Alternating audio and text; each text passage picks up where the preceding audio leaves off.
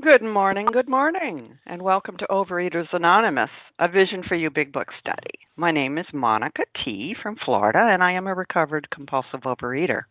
And today is Friday, the 14th day of October 2016.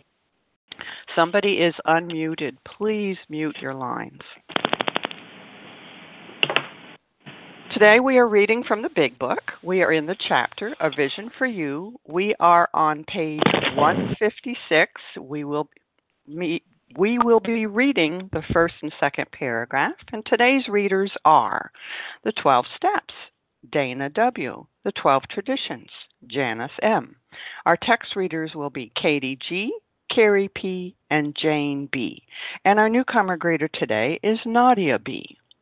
And the share ID for yesterday, Thursday, the 13th day of October 2016, is 9169.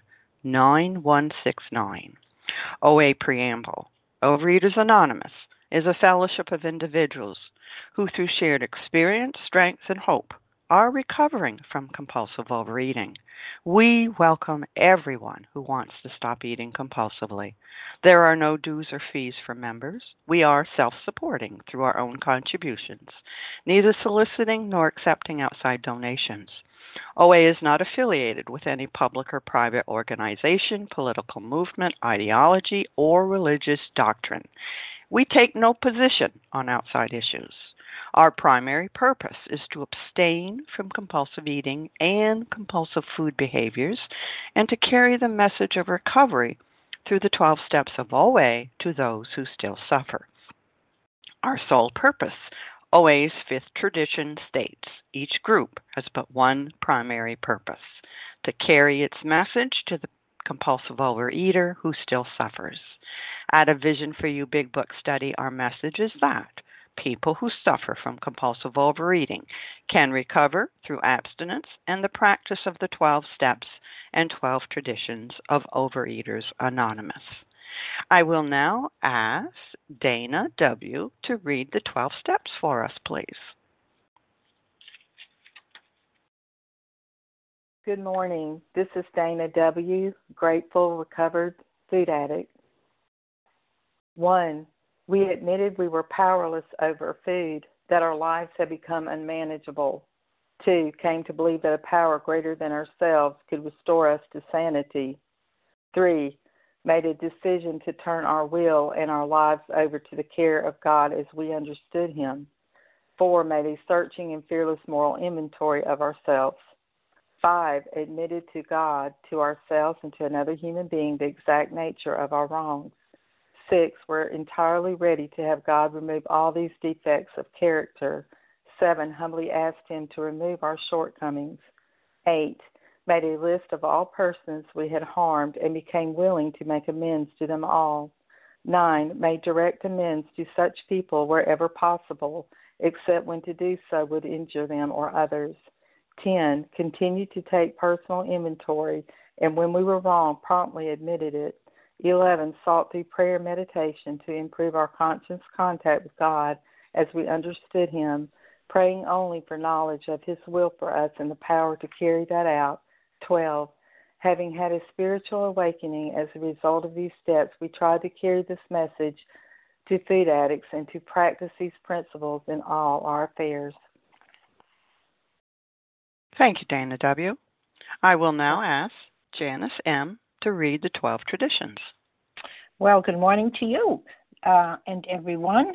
Um, this is Janice M. I am a grateful, recovered, compulsive overeater. One, our common welfare should come first. Personal recovery depends upon OA unity.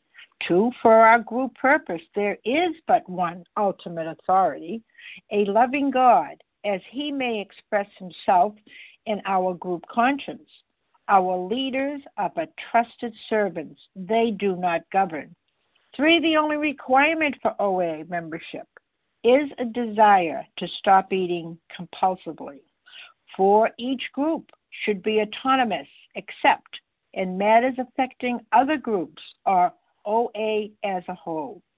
Five, each group has but one primary purpose to carry its message to the compulsive overeater who still suffers.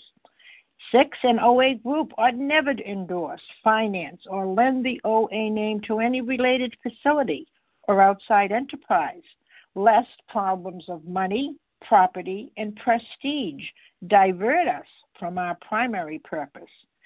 Seven, every OA group ought to be fully self supporting, declining outside contributions. Eight, Overeaters Anonymous should remain forever non professional, but our service centers may employ special workers. Nine, OA as such ought never be organized, but we may create service boards or committees directly responsible to those they serve 10. Overeaters Anonymous has no opinion on outside issues. Hence, the OA name ought never be drawn into public controversy. 11. Our public relations policy is based on attraction rather than promotion. We need always maintain personal anonymity at the level of press, radio, films, television, and other public media of communications. 12 anonymity is the spiritual foundation of all these traditions, ever reminding us to place principles before personalities. Thank you, Janice M. How our meeting works.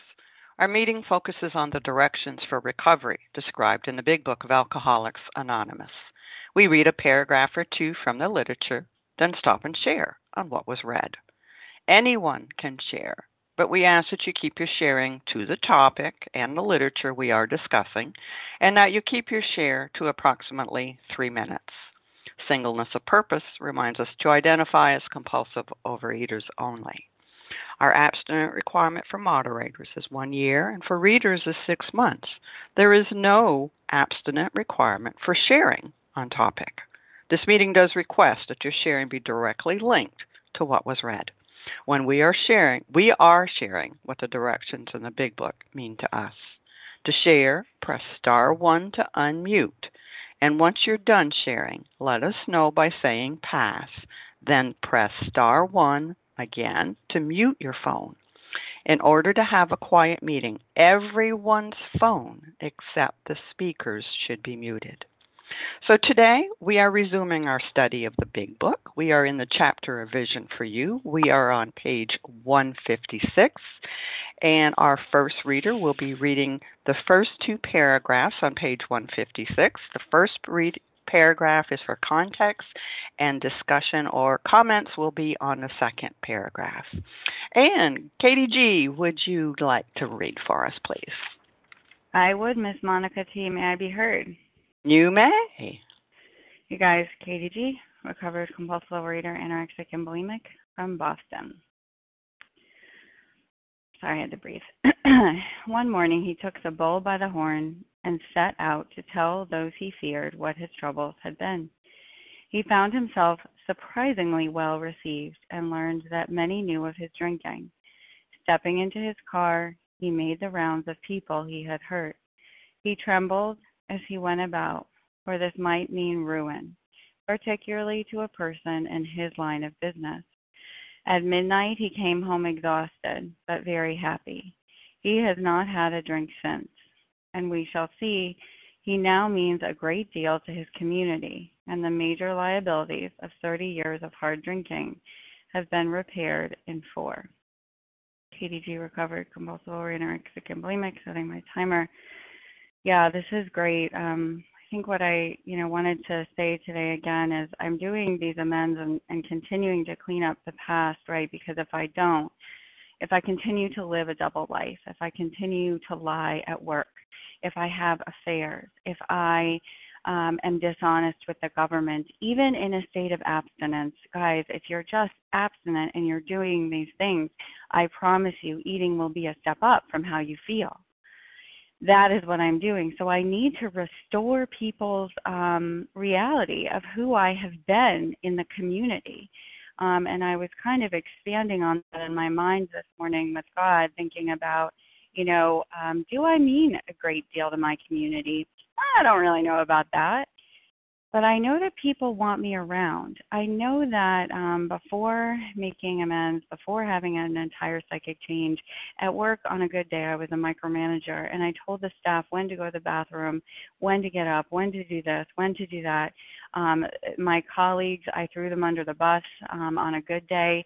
Um, one of the women I made an amends to, she said, "Yeah, I know you work really hard and you and you want to, you know, be promoted, but you have no people skills." And um, you know, with my family, they never knew who they were going to get. They never knew if they were going to get, if they didn't know if I was going to show up, if I was going to show up, was I going to be underweight, was I going to be overweight, and then other roles in my community. Well, frankly, I know a lot of people have, you know, they've they've changed the role in their family. Let me tell you, I didn't have a family.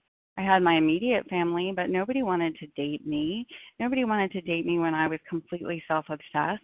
And the kinds of men that I was dating, married man, come on, let's go, baby, because my sense of self was so wrong. My sense of, you know, it was, I had no self esteem. You know, if you looked at me sideways and you were somebody that I was potentially interested in, then let's go. That was my, that was my like greatest idea for a good relationship. And today, you know, because I have been able to make amends for, um, you know, children of divorce who've been who have suffered because of um, my actions, I'm actually in an intimate relationship now. We're we're getting married. We're doing the deal, and I know I know how to be a member of a community. I know how to focus on how I can um, give to that community.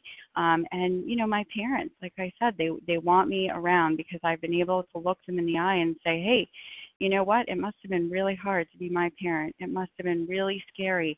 I imagine if I were you, I would I would have felt really scared and insecure. And I've been able to set right that wrong. And I continue to do that one day at a time by showing up, by having a job, doing the right thing. Um, and it's a privilege. And I will continue to do that one day at a time. And with that, I pass. Thank you, Katie G. And we're gonna I'm gonna open it up here. Who would like to share on this second paragraph on page 156? Kim G. Larry. Kim, Larry. Anybody else? Okay, we'll start with that. Kim G, you're up, and then it'll be Larry. Wow.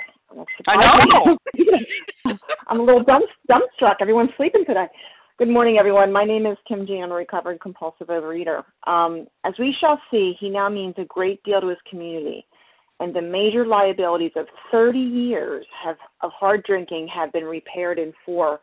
I just want to talk about because my keen alcoholic mind will lock in on that four years and think, oh, okay, it took him four years to get through the steps, and that's not what this is saying at all. In, in fact, this he got sober in 1935, and this is 1939 that the book was printed. So they're talking about the fact since he's had a spiritual awakening in these four years, he's been able to repair his life and, and means a great deal to his community.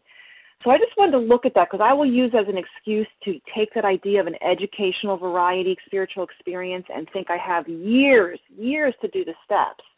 So I just want to see what is the book telling me about the time frame to get through these steps. So Ebby, who comes to Bill, we learn about that in Bill's story. It says he's inexplicably different, and it's a, two months. You know, Bill checks himself in a Towns Hospital and does the steps in 10 days. You know, Bob meets Bill, and within 30 days, he has this spiritual awakening. In the spiritual experience in the back, it says what often couldn't, could be accomplished in a couple months couldn't have been accomplished with years of self discipline. So there's an urgency to get through these steps so we can have this spiritual awakening because we're holding our breath underwater. And I want to refer back to another sentence um, and I forget somewhere in the 60s where it says, when the spiritual malady is overcome, we straighten out mentally and physically. And unfortunately, a lot of people, um, and even groups that study the big books, um, warp that to say, well, look, I have the spiritual awakening and then I get abstinent. And that's not what that's saying at all, too. We get abstinent, we work through the step, we have a spiritual awakening, and then we straighten out mentally and physically means that, you know, if I get through those steps in two months and I have a 100 pounds to lose, I'm not going to lose that weight in two months. As I have that spiritual awakening and the food is neutral, eventually I'm going to lose that 100 pounds. I'm going to straighten out mentally because as I practice 10 and 11, as I make this spiritual light my design for living, my relationships, my way of living, my mental state will straighten out just like it did for Bob in the, in those four years. You know, that I can so relate to that because I've been I've been recovered now for five and a half years. The relationships I had five and a half years ago are totally different. A lot of my circumstances haven't changed. I still have the same parents. I still have the same job. But because of this spiritual awakening and this design for living, those relationships have enriched. I have a much fuller life, even though my life hasn't changed. And the last thing I just want to say, because I've heard it a couple of times this week, I just want to clarify. You know, Bob did say it took him two and a half years to get rid of his cravings. But that does not, I think, and this is my, my opinion and what I've been taught, cravings in the doctor's opinion means the physical allergy. We cannot have a physical craving for the food unless we ingest the food. I think what Bob was saying is just a difference in terminology. It means that the mental obsession was lessened. It means it took him two and a half years to have no thoughts of alcohol. So when after you have the spiritual awakening, is the mental twist becoming less frequent and less intense. Cravings only happen when we ingest the food, and it's important to know the difference between the two.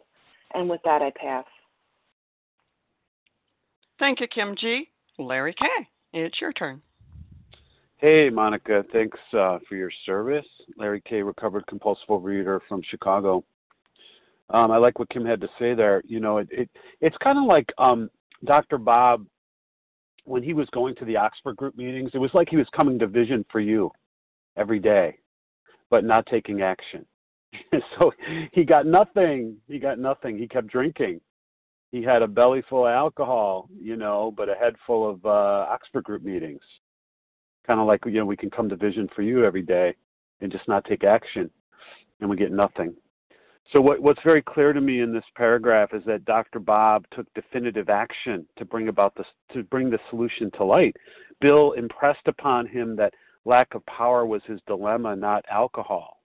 And Bill spoke to him about how he gained access to this power greater than himself. And then here we see that Dr. Bob obviously made an affirmative declaration to turn his life over to the care of his creator. Um, and how do we know that? Well, because he's taking action that will result in a spiritual awakening. And the guy never drank again. This is a program of action, not feeling. You want to feel virtuous? You have to do virtuous things. You, you want to feel honest? You must do honest things. You want to feel loving and tolerant? you, you have to do loving and tolerant things, those actions. You want to feel spiritual, you get the idea. So so let me, you know, not deceive myself. This program is one of action and frankly this life is characterized for me in the same way. You know, we start by putting the food down, then we add a couple of heaping scoops of rigorous honesty, and we embark on the steps that will result in a spiritual transformation this program, these steps are a journey of self discovery. That's true for Dr. Bob. They culminate in a transition from a formerly self centered consciousness to a God centered consciousness. That's what seems to me to that's what happened to him. That's what happened to me. I'm not the only one. There's a few others on the line, many others too, happened to them as well. With that, I'll pass. Thanks. Thank you, Larry K. And who else would like to share on this paragraph? Melissa C. Melissa. Leah S. Leah. Christy G. Chrissy G. Anybody else? All right, we'll go with that. Melissa, Leah, and Chrissy. Melissa C, you're up, and then it'll be Leah F. Hi, good morning. It's Melissa C. Recovered compulsive overeater in New York, and um, you know, it just strikes me how what was once my greatest, you know, weakness, the thing that was my Achilles heel that I was embarrassed of and ashamed of, that was like taking me down, has really grown into my greatest asset. You know, it's the thing that's given me um, just a tremendous gift in my life, and and you know, um, and and that's to me what's described here. You know, I was terrified to come in, you know, to OA, um, to really work a program of recovery. I, you know, it was easy to come in and get a diet like that. I wanted to do, but to really, you know, get something more than just food sober, you know, to do the stuff I didn't want to do, that was really difficult. And you know, I had to be at a point where I had exhausted all my options. That my life was truly unmanageable, not just my weight was unmanageable. You know, and when you're at that point, um, you know, my back was against the wall. So I, I had to go out and, um, you know, there were two choices die or get recovered. And, um, you know, and so by going out there and making things right, um, the rest of my life has miraculously feels like fallen into place. And, you know, how do we become respectful? You know, how do we become respected? Because we live in a manner that's respectable. You know, it's not. I I would go out before and demand, you know, respect. Why aren't you listening to me? Why aren't you respecting me? Nobody respects me, but I had no self-respect. You know, and so what has grown me into a person that's able to, you know, kind of get a response of respect from people is that I live respectfully. And that includes, you know, self respect but also respecting other people. And um, and I see it, you know, throughout my life. I see it in my workplace. It plays out. I see it in my family. Um, you know, and in this program of recovery. You know that when I'm feeling un- unsteady and unstable, um, you know, I reach out, and the more I reach out, um, the more I, I just live in a more respectable manner. And um, you know, it just permeates all areas. We come in, or I came in, just looking to get thin, just looking for some peace for, for the, from the food. But um, truly, when there's no peace left in your life, um, you have no alternative but to change. And um, thank you, with that, I'll pass. Thank you, Melissa C.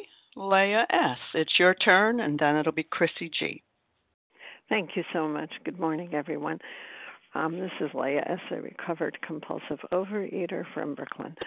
Um, he now means a great deal to his community.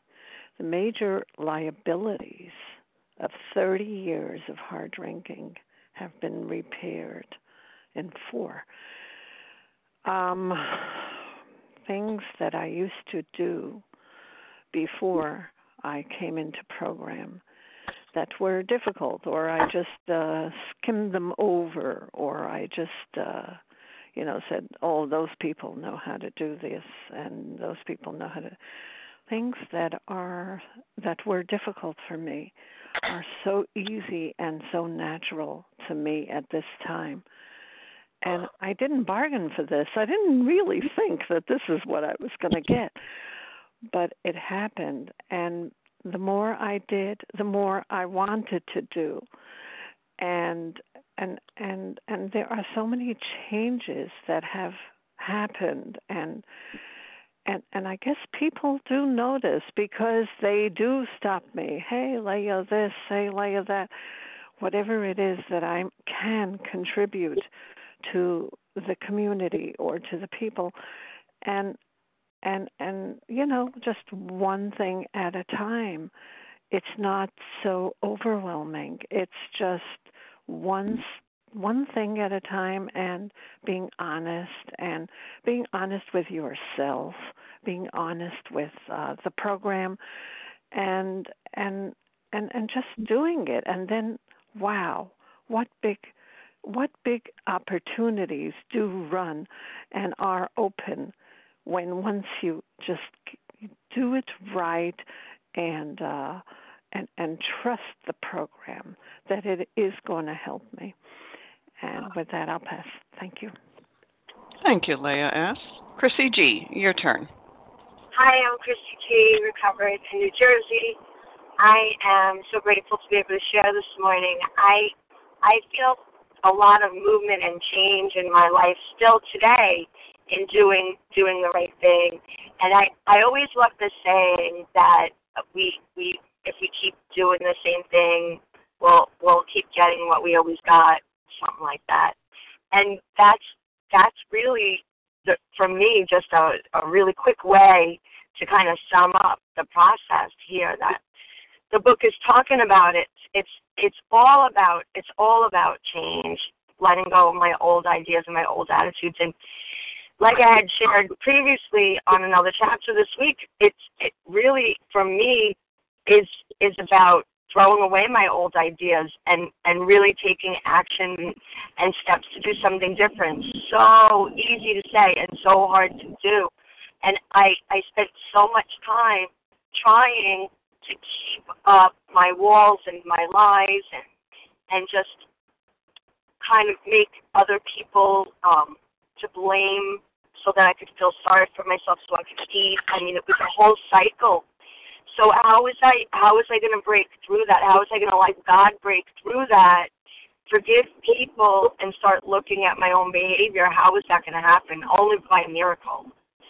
And in the process of this program, for me, the way I see it, is a process. It's a recipe for a miracle and and that's what the spiritual awakening is. It's not anything that I could do on my own, but I definitely have to, you know, I, like with the recipe, I have to put everything in that belongs in it.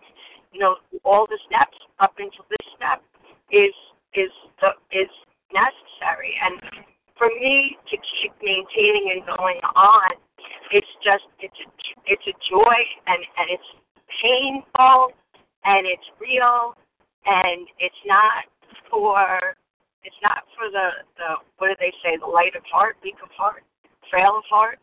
It's for people who have the courage to do it. And the only reason I got the courage is from all of that pain that I had in the past. I'm more afraid of that than going forward. So I hope one day at a time I always have that attitude. And with that, I pass. Thank you, Chrissy G. And who else would like to share on this second paragraph on page 156? Harlan G. Harlan. Okay. Anybody else? Okay, go ahead, Harlan. Okay. We're looking at the life of Dr. Bob Smith. And when we look at the life of Dr. Bob Smith, we see a life of alcoholism. We see a life of pathetic, pitiful, and incomprehensible demoralization when he tried to get his own way, when he tried to force his will into the life that he was leading, his life was a nightmare. He starts to do God's work. He takes the ninth step. He's taking the steps, and in the paragraph, we see happy, repaired, and important happy, repaired, and important. And when he started trying to do God's will, and he uh, started Excuse, doing I'm sorry, Harlan. Things, go ahead. I'm sorry. I, I hear somebody No. washing their dishes too. Yeah, please, whoever is unmuted, please, everyone, please mute your phone. I'm sorry. Hmm. go ahead, Harlan. It's okay. He works the steps, and what happens in his life is miraculous. He unleashes the power of the program, and his he he gets repaired in four years. Unbelievable. He starts working with other people and giving of himself. And what starts happening in his life? He starts trading momentary pleasure, which liquor gave him. M&Ms gave me momentary pleasure. Stealing gave me momentary pleasure. Eating and getting my way and manipulating people gave me momentary pleasure. But this program has given me the only happiness I have ever really known. And he starts working and working and working, and what happens? To the world, he was a person. But to the people that he saved from the pitiful and incomprehensible demoralization of alcoholism, he became the world. And he is immortal. He has stepped into immortality. And all of us today, all of us today can be founders. To that compulsive overeater that's coming in, suffering, suffering the degradation of this illness, we can light them up. We can give them hope. And to the world, we're a person, but to that person, we can be the world. we can give them of ourselves and we will achieve that immortality. He will live forever, and so will the program if we continue to work it and work it and work it. With that, I'll pass. Thanks. Thank you, Harlan G. And we're going to mute the line so we can have a quiet line. Okay. If anyone else would like to share on this paragraph before we move up, star one to unmute, please.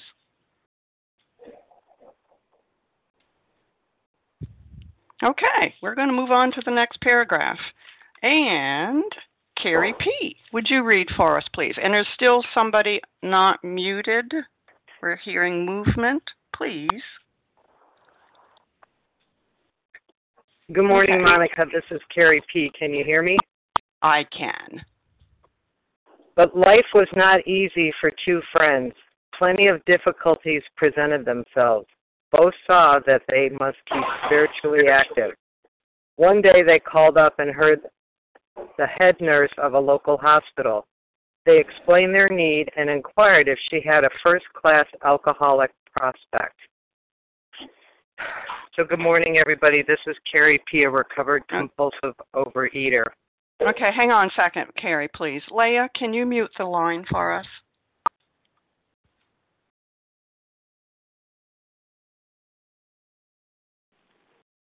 Carrie, you'll need to star one to come back.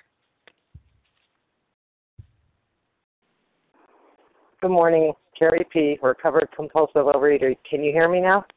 Yes. So, yeah, life is not easy, you know, but it is. You know, I remember talking to my sponsor at one point saying, Why is this so easy? And she said, Because you've done the work. Okay. And as I move on, you know, I'm not calling up hospitals or nurses. All we have to do is look around us and we can see who's suffering. And I don't go after people. I I try and be the best walking example of this program that I can be. And I know that for me, being on the phone, working with others, I dedicate a lot of time and you know quite a few days. I'm there. I reach out my hand, and I'm available, and that keeps me tethered to this program and keeps me working these steps every every night I'm on the phone. So, you know, plenty of difficulties. I've been going through my 16 year old is going to college, and I ended up a raging lunatic over this, and I had to work, you know, a fifth over this, a, fourth and a fifth. And what was discovered is I am so uncomfortable with what she's doing. I want her to just be in high school and be a normal kid. And it taxes everything about our family driving, riding, money, whatever. And I'm yelling all the time, and I had to just back off. I'm uncomfortable, but I'm so proud. And I just, I just, I had to look at all that to knock it off because I sure didn't like what I was doing.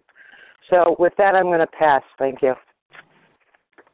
Thank you, Carrie P. And who would like to, again, a gentle reminder there is still someone that is unmuted and we're hearing all kinds of background noises in a kitchen or something. Please, everybody, please mute your phone. Star one. Okay. Nessa Who would R. like to share- Nessa, go ahead. This is Bella. Can I share? Nessa, Bella, Tina S. Leah M. Leah. I Lynn heard S. someone. Lynn, Lynn, you're the one I think I heard. Lynn S. Okay, this is what I've got. Nessie, Bella, Tina, Leah, Lynn. Is that everyone that I was hearing? Julie R. Okay. Say that again, please. Julie R. Oh, Julie R. Okay, my poor little ears. You guys got to be patient with me. All right, this is what I got. Nessa R, Bella G, Tina S, Leah M, Lynn S, and Julie R. Nessa, you're up, and then Bella. Thank you. Good morning, Vision for You. This is Nessa R. Recovered in Toronto, Canada. And I too want to comment on the word difficulties because both Bill and Dr. Bob had very difficult lives. um, even after they got sober. Uh, Dr. Bob almost lost his house. Bill actually lost his house and was homeless for, I think, a couple of years. And then when they finally managed to get a house, which was practically gifted to them, there was so much wrong with it. There was no heat, there was a leaky roof. You know, they, they really lived a life of privation. But they both stayed sober until the day they died. And what was the reason? And I, you know, I, I'm reading a biography of, of uh, actually of Bill Wilson, and you know, he calls these years the best years of his life, even though you know his his living standards were not what he had hoped for originally, or what he was used to when he was working on um, on Wall Street. Um, but, so why why did they thrive? Why were they recovered? Because they were giving of themselves. They were um, serving God and helping others, and that was the focus. And this is a paradox, you know. I so many times I said, you know, if I had more money, then I'd be happy. If my husband did this, if my children didn't do that, if I was thin, I would be happy. If I could eat all the cheesecake that I want and not gain weight, I'd be happy. And, you know, the more I pursued my happiness and trampled over the happiness of others, um, the more elusive it became. And now that I'm not pursuing my happiness, now that I'm actually pursuing the happiness of others, you know, by by being of service in the best way I can, you know, um, even when it's not convenient, and even especially when it is very inconvenient, um, I I am happy. Uh, I'm happy, and I don't have an urge to eat. Like I don't I don't even think about food. Food is a total non-issue. You know, I eat breakfast, lunch, and dinner because I need fuel um, to keep me going, you know, because I have a lot on the go. Um, you know, helping my family, helping my fellows, um, etc.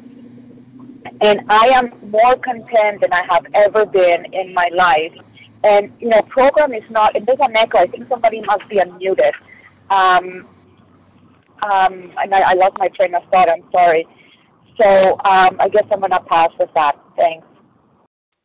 Thank you, Nessa R. And again, please, everyone, if you're not the one to be speaking right now, please mute your phone. Okay, Bella G, it's your turn, and then it'll be Tina S.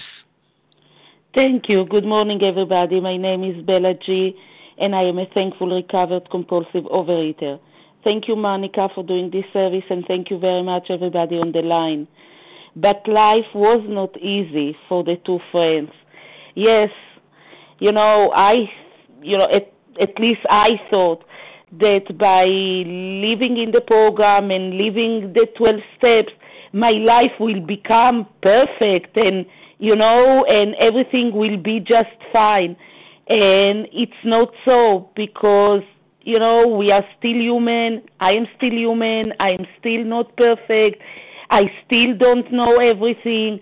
And yes, sometimes it's hard just to live in in you know in the in the level of that I I am responsible only of myself and I don't and I I am not responsible of other people and right now I am struggling with a huge huge resentment a painful resentment that you know I tried so many things I tried to talk about this and it just doesn't go. And I just have to remember that I have to give it over to the hand of God and just to say that, you know, I really tried and I spoke with with my friends in the program and I and I and I, I, I tried so many and different things. And I just have to remember that by leaving the program, I am not making myself perfect and I am not making other people not perfect and not higher power. I just have to give it over to the care of God and just to live in it and just to believe that life continue to be life, not perfect, and it's one day at a time, and sometimes it's one moment at a time. Thank you for letting me share, and I pass. Thank you, Bella G. Tina S., it's your turn, and then it'll be Leah M. Thanks, Monica. Tina S., compulsive eater, anorexic in Florida. but life was not easy. Both saw they must keep spiritually active. You know, uh, that is not something I came here for was to, to get spiritual or to be spiritual. And um, and through the process of the 12 steps and the spiritual awakening in step 12, you know, I had a rearrangement of ideas and behaviors and attitudes and and through that, you know, um, selflessness is something that I um, seek you know to be of service to others. And and and certainly life was not easy. That's why i participated in all the substances i have in my lifetime. And today through the process of the 12 steps and i and i keep saying that for me because if i don't keep doing the deal i will not keep getting the deal. So through the process of the 12 steps i'm able to live life on life's terms today and to be a part of my life to uh take care of whatever it is i need to take care of today. And and through that you know i have to give myself to god you know, let God take care of my stuff, and I can be of service to others in whatever manner that is. And I asked for that in the morning in my in my prayer meditation. You know, again, I asked God to keep me sober, abstinent, and sane, and I asked what I could do today for the man who is still sick. You know, and and I and I and I look around myself today to see if there's that opportunity. And uh, I love this paragraph because it says, you know, they must keep spiritually active, and so that's what I must do today, one day at a time. With that, I'll pass. Thanks. Thank you, Tina S. Leah M. It's your turn, and then it'll be Lynn S. Thank you very much. But life was not easy for the two friends. Plenty of difficulties presented themselves.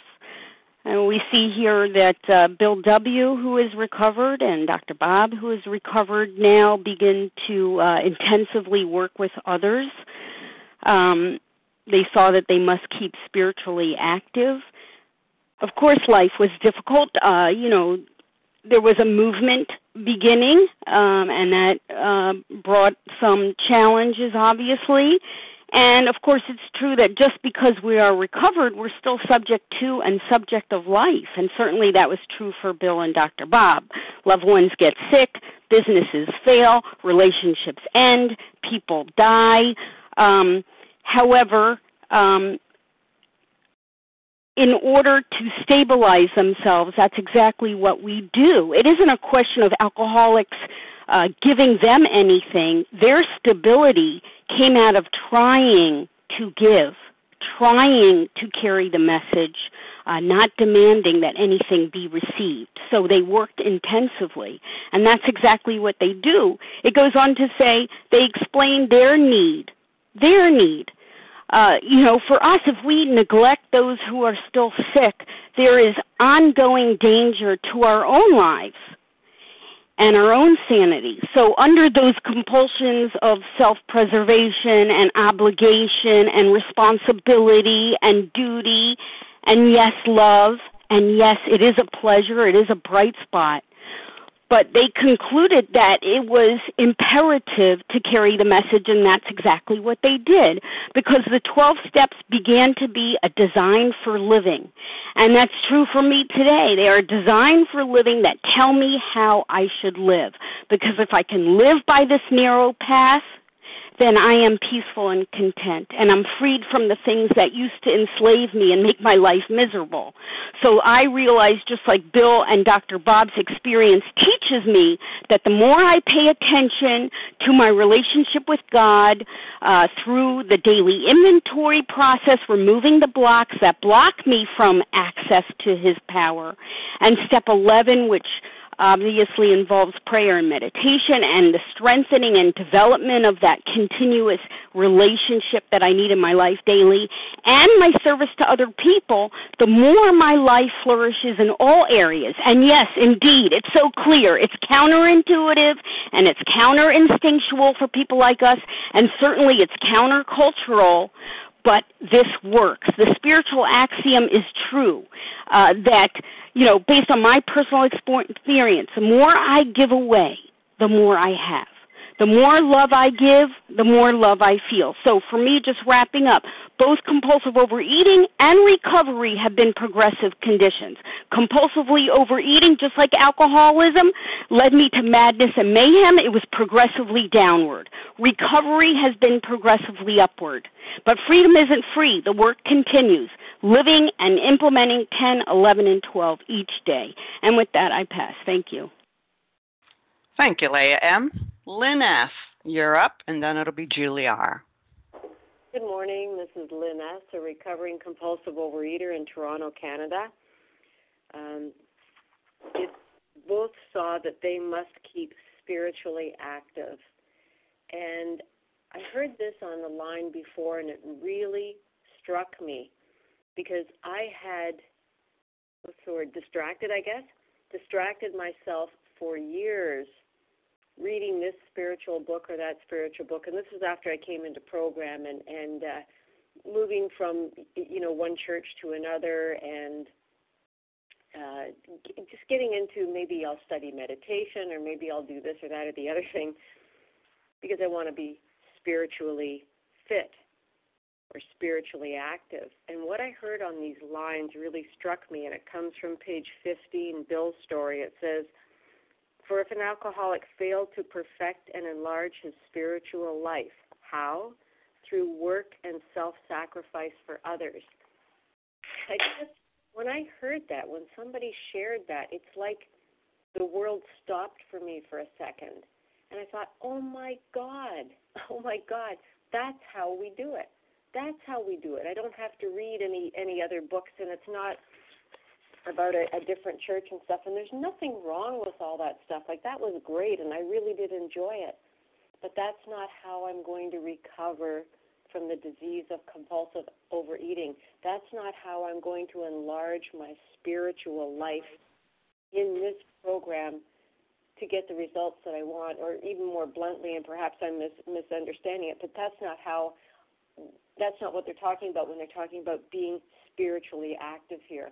They're talking about working the 12 steps, which allows us to connect to the power greater than ourselves, which will restore me to sanity.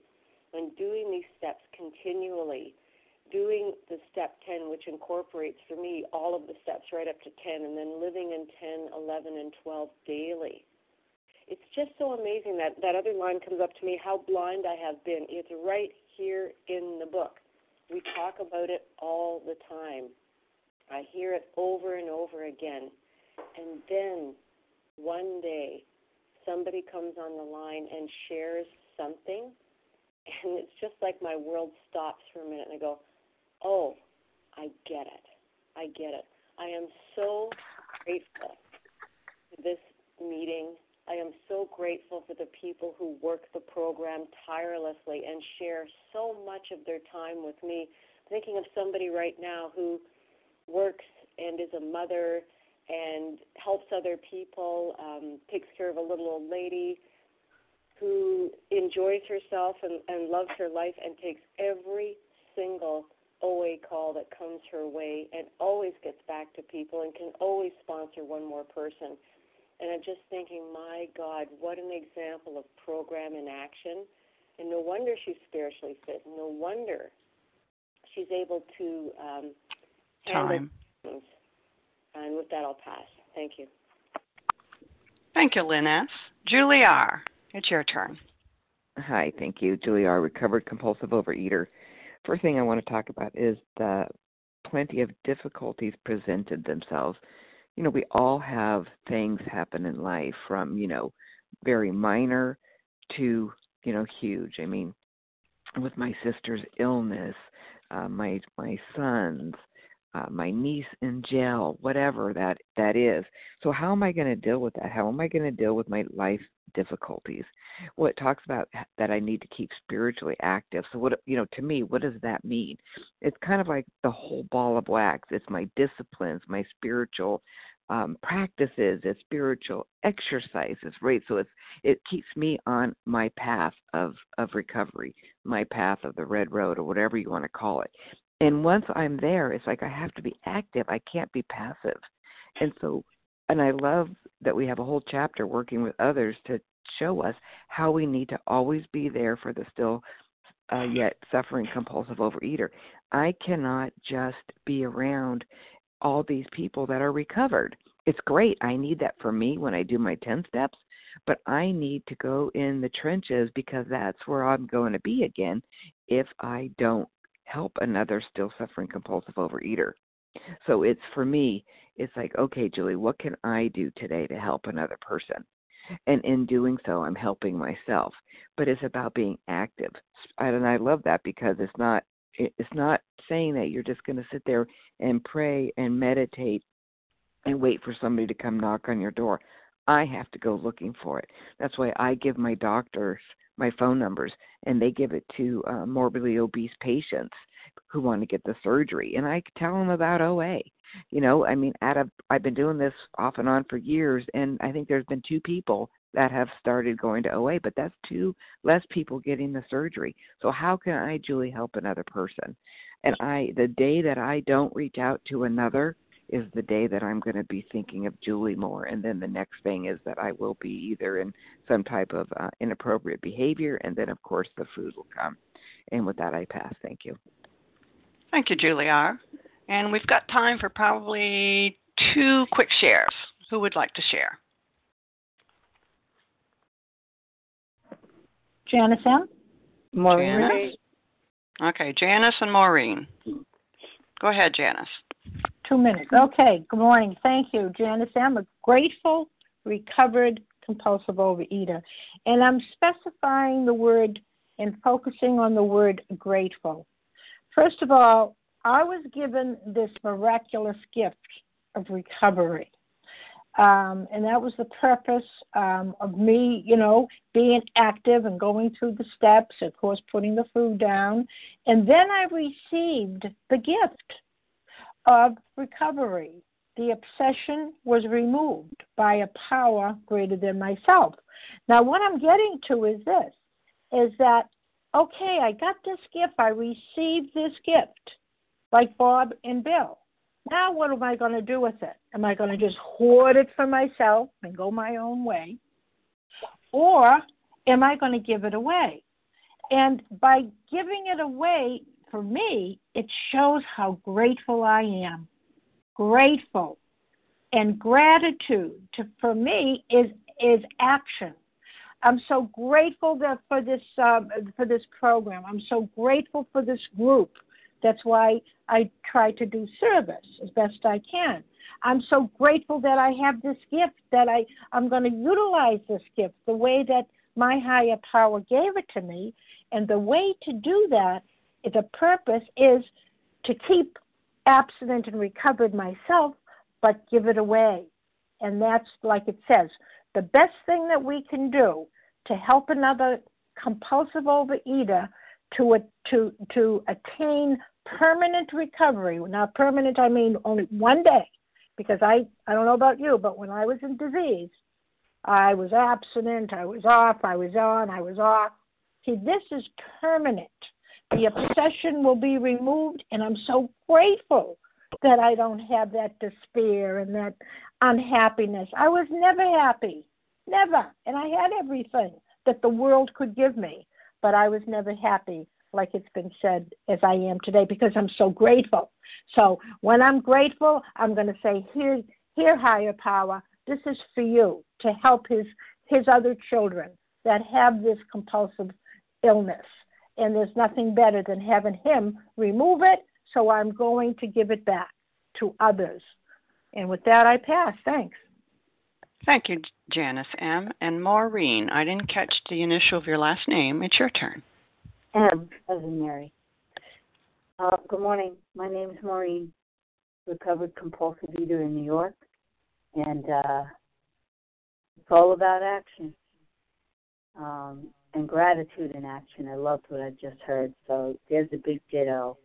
Um, I know for me, when I'm thinking about the program and talking about it too much, um, I'm not doing. I got to do. I got to take phone calls. I got to make phone calls. I got to work the steps. And that's what Dr. Bob did here. So it's really that simple. Gratitude is uh, action and as long as I keep acting and doing and not reading and talking, I'm going to be good to go. I'm so grateful today, and thank you all for being here. I love you all. Have a great day. Thank you, Maureen M., and thank you to everyone who has shared. Please join us for a second, unrecorded hour of study immediately following closing. We will now close with the reading from the Big Book on page 164, followed by the Serenity Prayer. And Jane B., would you please read for us from A Vision for You? Our book is meant to be suggestive only. Thank you, Monica. This is Jane B., a grateful, recovered, compulsive overeater. Our book is meant to be suggestive only. We realize we know only a little. God will constantly disclose more to you and to us. Ask Him in your morning meditation what you can do each day for the man who is still sick. The answers will come if your own house is in order. But obviously, you cannot transmit something you haven't got. See to it that your relationship with Him is right, and great events will come to pass for you and countless others. This is the great fact for us. Abandon yourself to God as you understand God. Admit your faults to Him and to your fellows. Clear away the wreckage of your past. Give freely of what you find and join us. We shall be with you in the fellowship of the Spirit, and you will surely meet some of us as you trudge the road of happy destiny. May God bless you and keep you until then.